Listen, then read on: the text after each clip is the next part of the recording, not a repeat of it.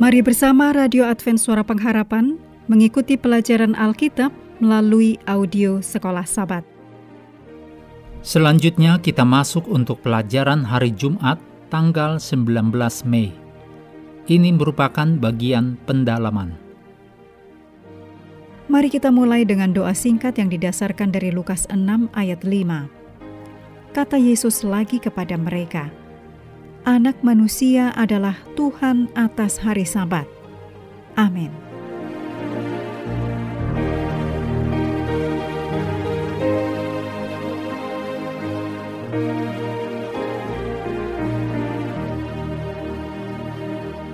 Berikut ini kutipan dari Angel Manuel Rodriguez dengan judul The Closing of the Cosmic Conflict Role of the Three Angels Messages. Halaman 40 dan 41. Alasan yang diberikan mengapa menyembah Tuhan adalah bahwa Tuhan adalah pencipta. Dalam liturgi surgawi, makhluk surgawi mengungkapkan gagasan itu dengan cara yang sangat ringkas. Dalam Wahyu 4 ayat 11 dikatakan, "Karena kehendak-Mu semuanya itu ada dan diciptakan." Di dunia ini, penekanan untuk penciptaan Allah perlu dilakukan sebanyak mungkin.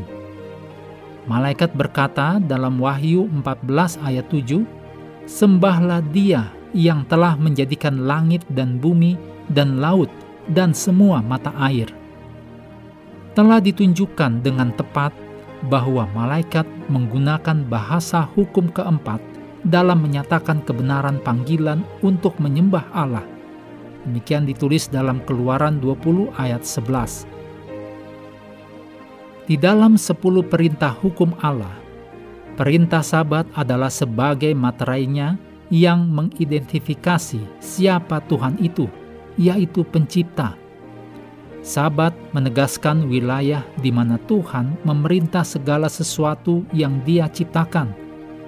Sabat mengungkapkan hak Tuhan untuk memerintah, karena Tuhan menciptakan segalanya.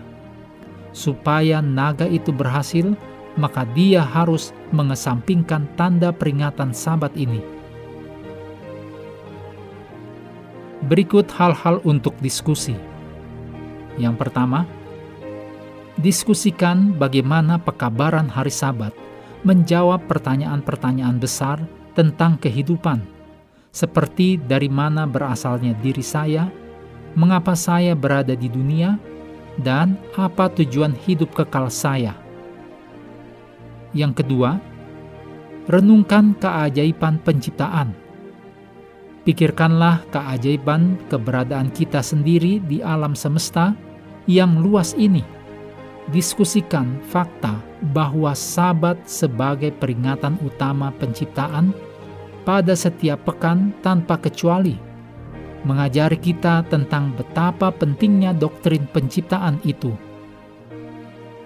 Yang ketiga, dalam Daniel pasal 3 tentang patung emas Nebukadnezar dan Daniel pasal 6, yaitu Daniel di lubang singa, bagaimanakah kita dapat melihat isu penyembahan di dalamnya? Kisah-kisah ini dapat membantu kita mempersiapkan tantangan yang akan dihadapi umat Allah yang setia saat krisis seputar tanda binatang.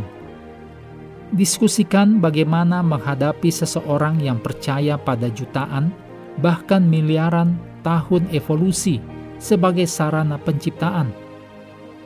Kita menunjukkan bahwa tidak masuk akal memelihara Sabat hari ketujuh sebagai peringatan untuk penciptaan yang sangat lama seperti itu.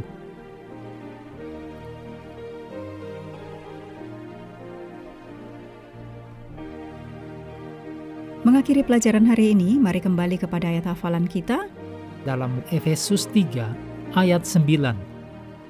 Dan untuk menyatakan apa isinya tugas penyelenggaraan rahasia yang telah berabad-abad tersembunyi dalam Allah, yang menciptakan segala sesuatu. Kami terus mendorong Anda mengambil waktu bersekutu dengan Tuhan setiap hari bersama dengan seluruh anggota keluarga. Baik melalui renungan harian, pelajaran sekolah Sabat, juga bacaan Alkitab sedunia, percayalah kepada nabi-nabinya. Yang untuk hari ini melanjutkan dari Mazmur 13. Tuhan memberkati kita semua.